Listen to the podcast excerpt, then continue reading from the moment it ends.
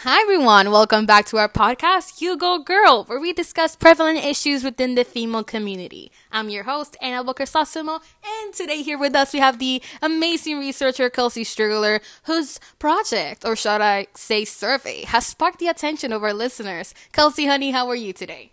I'm wonderful. How are you, Annabelle? Great. Thanks for asking. Now, shall we get started with some questions about your survey?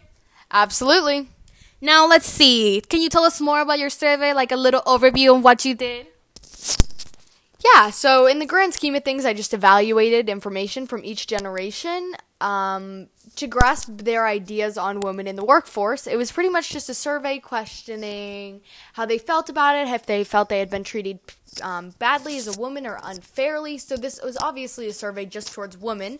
Um, these things when they were evaluated they were pretty similar among generations but they had slight differentiations but none that would cause any flaws and if they did they were all evaluated and compared um, yeah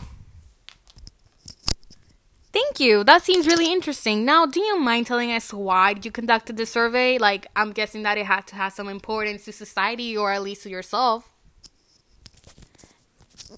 Yeah, so obviously to me as a woman working in the workplace, but even just then, it was so important because ever since the beginning of time, there have been huge age gaps between men and women, there's no question. In so many different aspects of like society, of our life, and like homes, and just like women and men's values compared, and like the workforce, women weren't even allowed in for the longest time. Um, the one factor that has most dramatically improved over the past 120 years is the advancement of women within the workplace there's no there's just no question. And just to talk about really quickly a few steps in this larger timeline the industrial revolution in america began near the end of the 19th century to the beginning of the 20th century. This was one of the most revolutionary times for women. Um, this was one of the first times in history that women were allowed in the workforce. There were so many jobs being created they needed women to work to keep up with society. It was it was this crazy time. And then 20 to 40 years later, in 1920, women gained the right to vote, which people never thought they would even see. So, after decades of fighting for equality, they finally gotten somewhere. And then, pretty much the largest step in this timeline, in my opinion, would be World War II, when the men went off to fight and women were left to pretty much take over the workforce because all the men were fighting overseas. So the only people left to work were the women. So the women pretty much took over our society. And after the war, because you you see that they started in the workforce and they never after then they really never got out of the workforce. They kind of just stuck. And this is all important because in my survey you'll see a majority of the women think there are still inequalities between genders in the workplace which is crazy talking like it's been 120 years since we started this progress. But although we've made all the, their way into the, like women have made our way into the workforce but we still aren't equal to our male counterparts and i wanted to point that out and exemplify that through my survey Wow, that sounds amazing and interesting. And I also absolutely have to agree with you. It has been almost 200 years and still we are not equal to them. And we have cried, we have fought, we have bled and shed tears. And still we are in the same place with some advancements, I must say. Now, how did you choose the participants of your study? So, for the study, I posted a link of my survey into multiple public social media platforms such as Twitter, Facebook, um, but on platforms where everyone could see it. So it was kind of just random who took the survey. Um, I did this because if I were to post it on my own personal social media, then obviously it would only be people with my age and my area. So by putting it in a public platform, it was more easy to get opinions of everyone and, and randomize the people who took it. Nice. So I'm hearing from what you're saying that you did do a random person survey. Did you see any flaws or limitations doing this procedure? So, yes, there were definitely flaws. Um, there were various limitations within the procedure just based on the accessibility and the timeliness we ha- I, I mean, I had. Like, um, I only had about a week to do this survey because I knew I was coming on the show, so it was kind of a it was a, it was a cut for time. Um, so the survey was only up for 72 hours. Um, so that obviously creates a limitation because only the people who saw it in the 72 hours could take it and be accounted for. Another large limitation was the ages of the people who took my survey. Obviously, it was randomized, but for some reason, it it was majority older people, younger people. um, the older people didn't have much say. Just to kind of put that in perspective, about 51% of the people who took my survey were Generation Z, which is really young. Um, it's the younger generation, the ones in high school and college. 25% of them were millennials, which is kind of good, but still on the younger side. 15% were Generation X, which is, you know, 44 and a little older. And then only 9% were baby boomers. So the data definitely could have been swayed because of the numbers for each generation because they are uneven. Um, and the only real result this would have was shifting more towards Generation Z's ideas and beliefs, which obviously may affect it a little, but we took that into account when um, appropriating and putting the like data together. Well, even though there were some limitations, I still find it very interesting and intriguing that you still got a perspective, at least if it was just one answer from each age group. Now, do you mind talking a little bit more in detail about the questions that you asked in the survey and like the purpose that they served?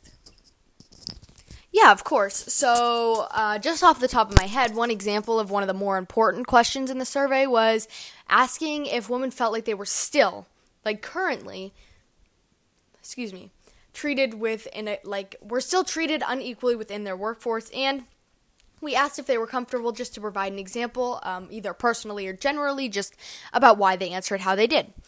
Um, so, from that question, we learned about 72% of participants stated that they believe that women were still at a d- disadvantage solely based off their gender, um, which is disappointing. I mean, nothing we didn't I didn't expect, but disappointing. Um, a few common examples that were given on the um, Write Your Own Answer to why they chose that had to do with unequal pay, stereotypes, object- objectification of women, and um, and having to work harder than men. Um, I don't really know how to explain this, but in like a certain word, but it's a lot of women were saying that they had to work almost twice as hard as men to get the same recognition as men would. And that's the best way I could put it. Um, another question that shows um, shows so I guess sorry, I'm just trying to think of the question off the top of my head, but I think another important question we asked was about progress and the progress of women's place in the workplace and how it had improved.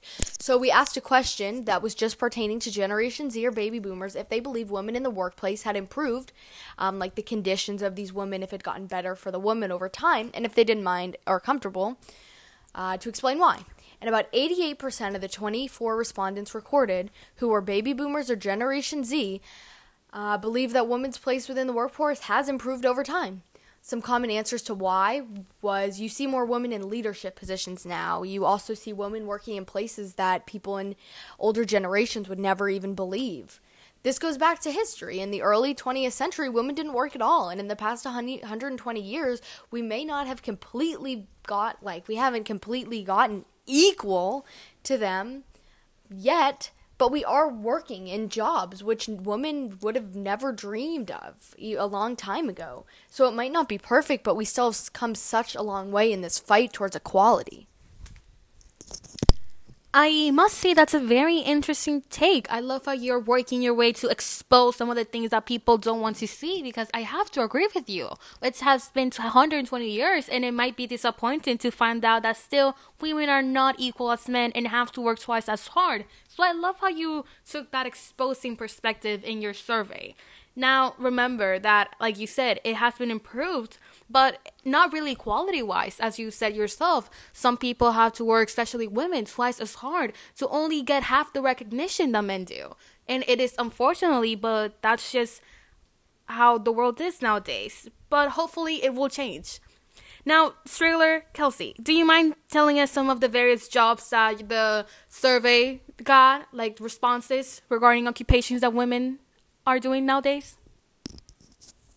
Yeah, absolutely. So I do think that was the one place in my survey that actually thrived. I don't think I don't think I could be wrong, but we did not have a single overlapping job within this survey, which means there were there were very similar opinions presented but through different occupations and different fields of occupations, which kind of opens the playing field. It shows that women are unequal everywhere. It's not one certain job or one certain field of an occupation. Like women across the board think that men believe and tr- like are I don't I don't want to say women think they are I don't want to say men think they are more than but a majority of women think that they still get mistreated and that's across multiple different occupations which is crazy um, yet although this stands true, I agree. Equality is greater in some occupations than other. One participant in my survey literally stated it was definitely better or worse depending on the field I was in at the time. Some are better than other for sure. This goes to show that sometimes it's better and sometimes it's worse when it comes to different occupations because of the different people and the different I- ideals that you work with. I also believe it's not always the boss or the manager who creates this inequality. Many corporations today don't pay women the same as they pay men, and that's the fault of the corporation and the head people running these corporations. That being said, I think being treating sorry. That being said, I really think being treated wrongly or inappropriately can come from coworkers or managers or boss, but sometimes even in these days these large corporations are they're provoking it. They're doing it. They are treating men better than women, which the corporations who are running our country are the ones doing this, which is honestly it's sad. Wow. I, I must say I'm speechless. A lot of good points were made from teachers to registered nurses to servers and paralegals. They all face discrimination. No matter what they did, what level they were, what age they were, it's clearly that there's still a problem that we're facing as a nation. Now, before we run out of time, do you mind telling us the conclusion that your survey arrived?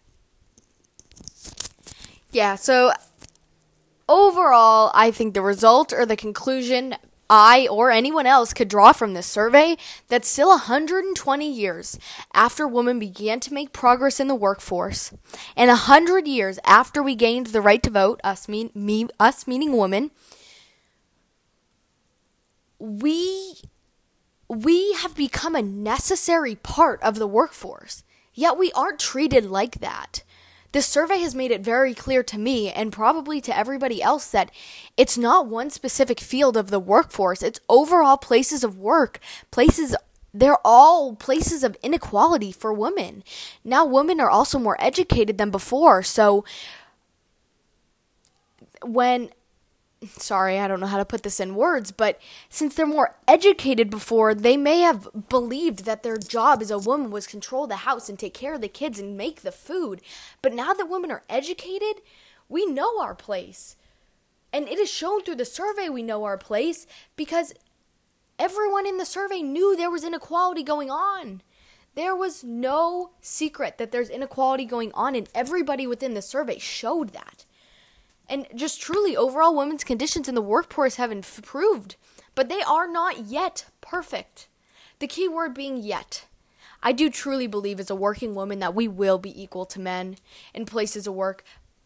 But for that to happen, us strong willed wom- women need to take a stand. So let's start now. Kelsey, thank you so much. And I have to say, I, I must agree with you. It's been 120 years, but we're slowly and surely gaining the power that we deserve. And not only that, we're thriving at it. From multitasking being mothers, sister, aunts, or just regular people, because we are people. We're slowly and surely gaining power. And like you said, we must start now. We must start exposing every inequality that we face in the workforce because if we keep quiet, then we will never see change. So let's work together Let's gain the trust that we deserve and let's get our rights back and the things that we deserve. I would like to just wrap this up by thanking you for your time and for the extreme details that you went through. I'm pretty sure that women across the nation thank you. So thank you, Kelsey Strigler, for your time. Absolutely. It's really nice to see um, people who do podcasts like you trying to uh, point out the prevalent issues in the female community because that is very overlooked in our society. So I thank you, honestly. Thanks for having me. I, I really think it is a very cool and important opportunity for women to hear these things and know they're not alone in this situation course. Thank you, Kelsey. Now, guys, before we tune out, remember to tune out next week for our next episode of You Go Girl. Next week, we're going to have our special guest, Rachel Bucksbaum, talk about how she, as a Jewish woman, has faced inequality. Stay tuned for more of You Go Girl, and thank you, everyone, for staying tuned this week. Your host, Annabelle, signs off. Skadoodles.